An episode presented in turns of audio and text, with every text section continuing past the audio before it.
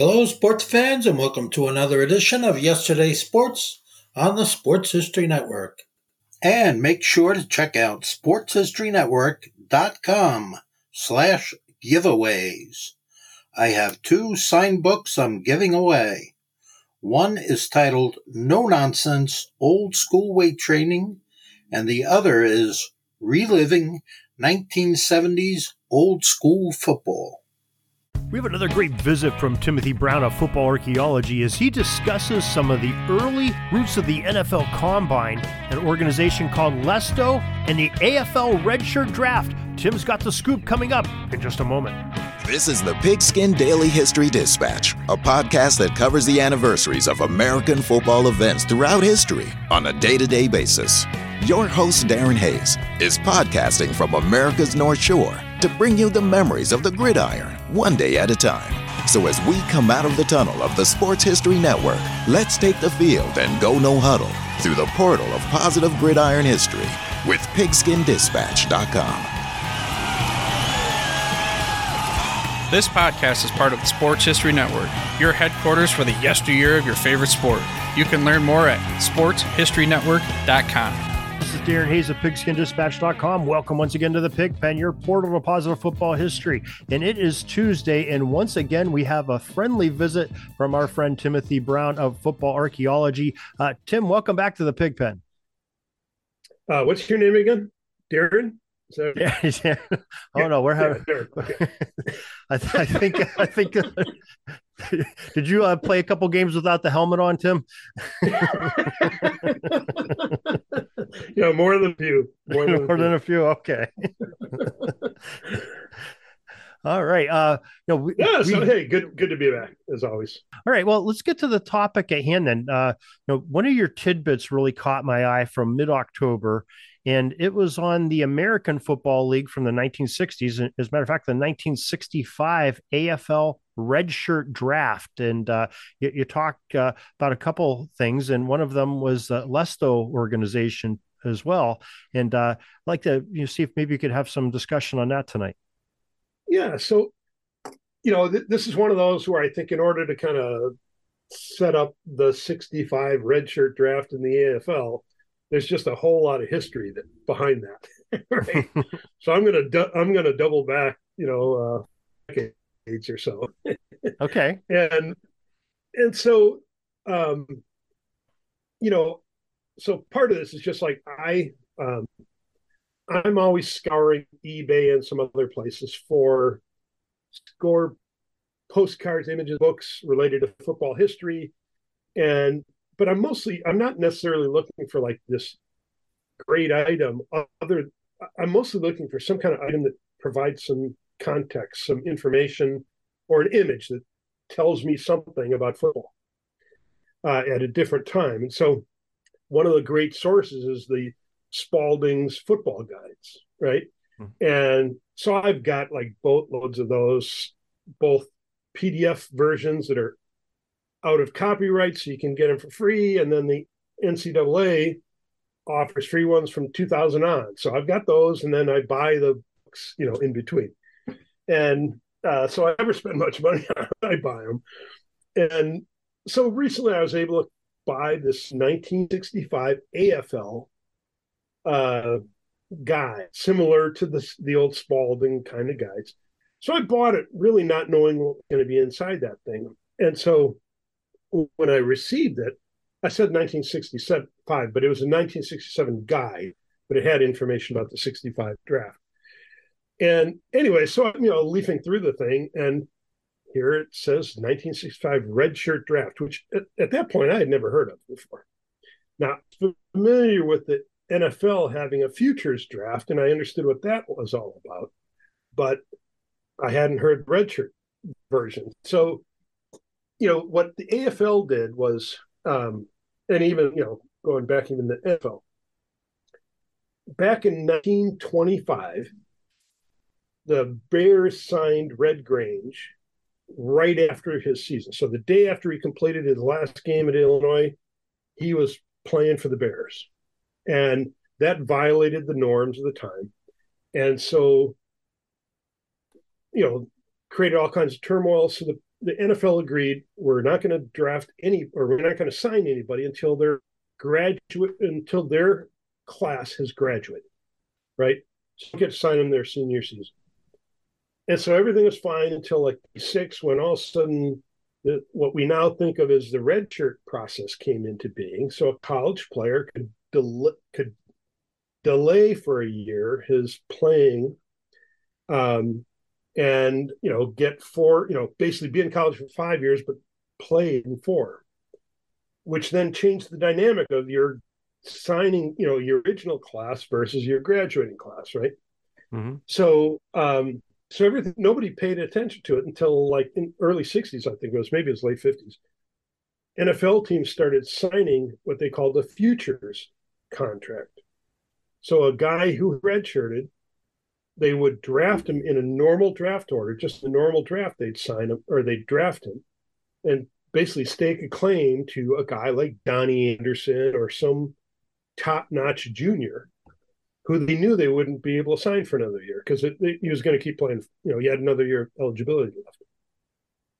The the AFL, on the other hand, um, what they ended up doing was they said instead of just having it integrated with the normal draft, we're going to have a separate red shirt draft. So they drafted their normal guys, and then they draft. They then they had a separate draft of red shirts, right? They could basically stake their claim to these players. Um, but the other, you know, I mean, two other cool things about it was just one was that they, at the time in 65, the draft occurred on the Saturday after Thanksgiving. You know, now it's like April 23rd or some crazy date. And, but it gets then, later every year, I think, too. Yeah, yeah, exactly. It, it's going to be in December pretty soon. Right. And, but back then it was like neither the NFL nor the AFL, because they were still rival leagues, wanted the other one to get ahead of each other. So they held it on the same day, hmm. right after the college season ended, so that, you know, if they had the chance to sign somebody the next day, they did it. Um, so anyway, it's just one of those things we just don't even, it's even part of our thinking anymore. But with two rival leagues at time who both had money, you know, it was a big deal. Um, yeah. So, anyways, I mean, it's in this list just you know had a bunch of guys. You know, most of them I have no idea who they were. You know, maybe in 1966 I would have recognized their names, but not anymore. But there were still, you know, there were a handful of you know, really pretty top notch guys. Um, which I guess brings me to this whole LESCO uh, issue, right? So, you know, until um, until about that time, each team scouted independently. So they'd each send their guys out, and some of them didn't do much scouting at all, and they were terrible at it. Um, and others, you know, they were pretty proficient at it. Um, so send their guys out to the colleges, measure them, weigh them, time them, all that kind of stuff. Um, and a couple of teams, the Lions, Eagles, and Bears, so less or Lions, Eagles, and Steelers. Steelers less. uh, so you know they combined their scouting resources or part of their scouting resources. So that's where we get the word combine. They combined uh, their early scouting resources, and it became more like those were the guys who went out and did all the preliminary work to to evaluate who should even be considered and then the serious examination of who's who that that you know came more you know that was left to more higher end scouts within each individual team and then you know there are other combines came together and eventually they all joined into the one combine which we now know today right but um so yeah that's kind of the the origins of so that this futures draft kind of existed around the same time as the combine got started. So it, all that and it turned into the underwear Olympics. That's uh, commonly what they call it. Yeah, I, I mean it's now. really amazing. You know the, I, you know I've written about this elsewhere, but the, the, there was, uh, you know, there's been times like the the Redskins, I think it was, they drafted the same guy two years in a row. He was a USC or Cal play Cal, you know, a guy named named Russo. But you know, a lot of these teams they would just draft guys based off of what they read in the newspaper or like not the Street and Smiths, but you know, some version of that of their time. And they drafted this guy, and he was a junior, so he wasn't eligible for the draft. But they used a first round draft on the guy. So then they draft him the second the next year. And he says, I don't want to play NFL. I'm joining the Navy. you know, I mean, it's just the the level of scouting and insight. I mean, so much of it was just, just based on, hey, I've got this buddy who's a coach out at Pacific Lutheran or at Texas A&M, whatever school, and he says this kid's a player. So you trust that, ter- rather than like on-site physical evaluations and you know then you had paul brown bringing the 40 yard dash and you know to really more technical evaluations and cone drills and all that kind of stuff. So i mean it's just it's a different world yeah it's uh it's interesting when you when they publish uh, some of the um like the radial charts that they have on these guys where they have you know uh, radial charts sort of a round chart and the, the points yeah. go out in different directions, almost like a clock, and you see where these guys are rating on it. And it's, I mean, it's really kind of a, a unique uh, monitoring and, and uh, calibrating system to, to try to judge a player's proficiency. It's a kind of, kind of a cool thing. So, yeah. Well, and, you know, one, one thing I, I commented on in the, the little article about the, about the redshirt draft is that the heaviest player in the redshirt draft was 270 pounds. Jeez. You know, and you know that's just kind of unimaginable today. You know, because you know that 270 isn't going to get you very far on a defensive line or especially an offensive line. But back then, that you know, that was a huge man because very few teams did any lifting at all, right?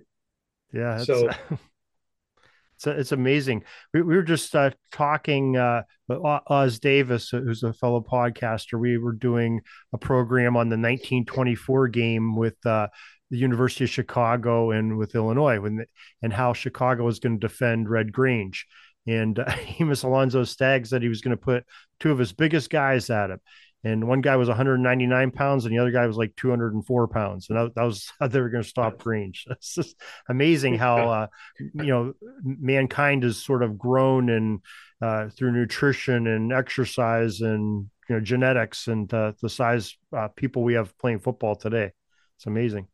Yeah and i mean a lot of it uh, also just you know kind of a selection process and and the different techniques. You know if if you you know when teams played uh, when you played single platoon, there's no way you could have 300 pound people.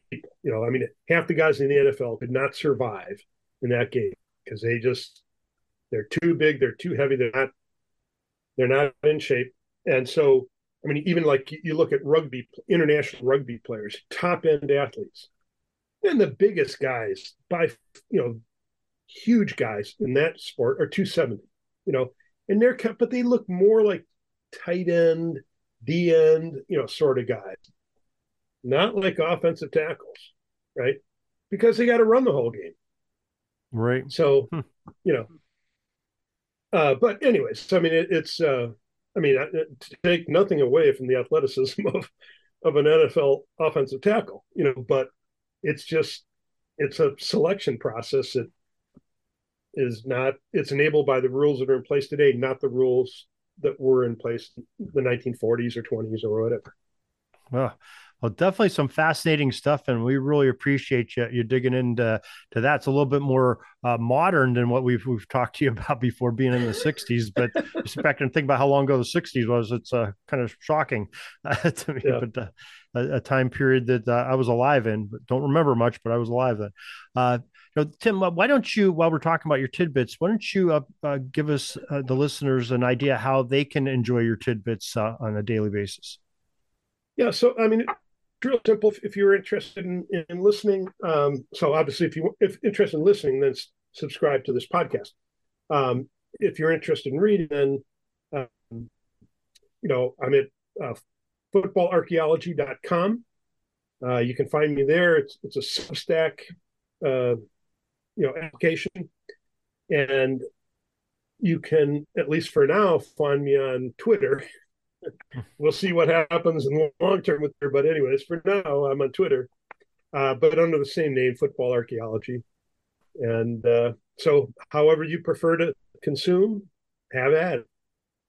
All right. Tim Brown, Football Archaeology. Uh, folks, we have that information on the show notes of this podcast. So if you you can't get to a pencil and write it down right now, it's not convenient. Don't worry. Come back and check out the show notes or go to on pigskindispatch.com or footballarchaeology.com and you'll find out how to join that. Tim Brown, thank you very much. And uh, we'll talk to you again next week. Hey, thank you again, Darren. Thank you. The Rose Bowl. The game that inspired the college football bowl season has a long and storied history. The stadium itself is 100 years old, and in celebration of it, Pigskin Dispatch is assembling some of the top historians and authors to share the memories, people, and events that make the granddaddy of them all the special game that it is. That's right. Join me, Darren Hayes, on the Pigskin Dispatch podcast here on Sports History Network or your favorite podcast provider from the end of November all the way to the day of the big game. Rose Bowl history from pigskindispatch.com.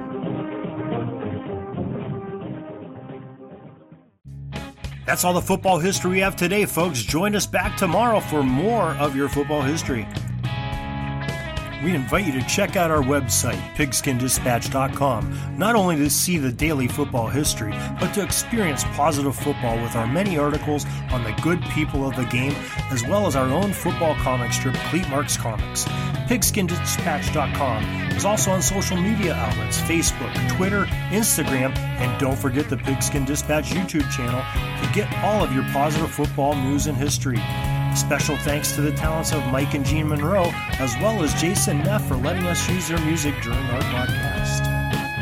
This podcast is part of the Sports History Network, your headquarters for the yesteryear of your favorite sport. You can learn more at sportshistorynetwork.com.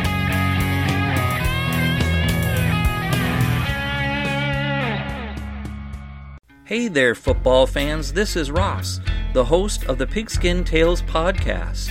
I just need a few moments of your time to talk about the host of the Pigskin Dispatch podcast, Darren Hayes. He's expanded the Pigpen to search out information on the history of all team sports. It's a quest to find out about the competitors, teams, and places chronicled throughout athletic history through the uniforms and gear the participants used and wore. And he is taking you, the listener, with him on this educational journey to preserve sports history on the Sports Jersey Dispatch, found here on the Sports History Network. His newest podcast, called Jersey Dispatch, is all based on the jerseys that all the greats used to wear.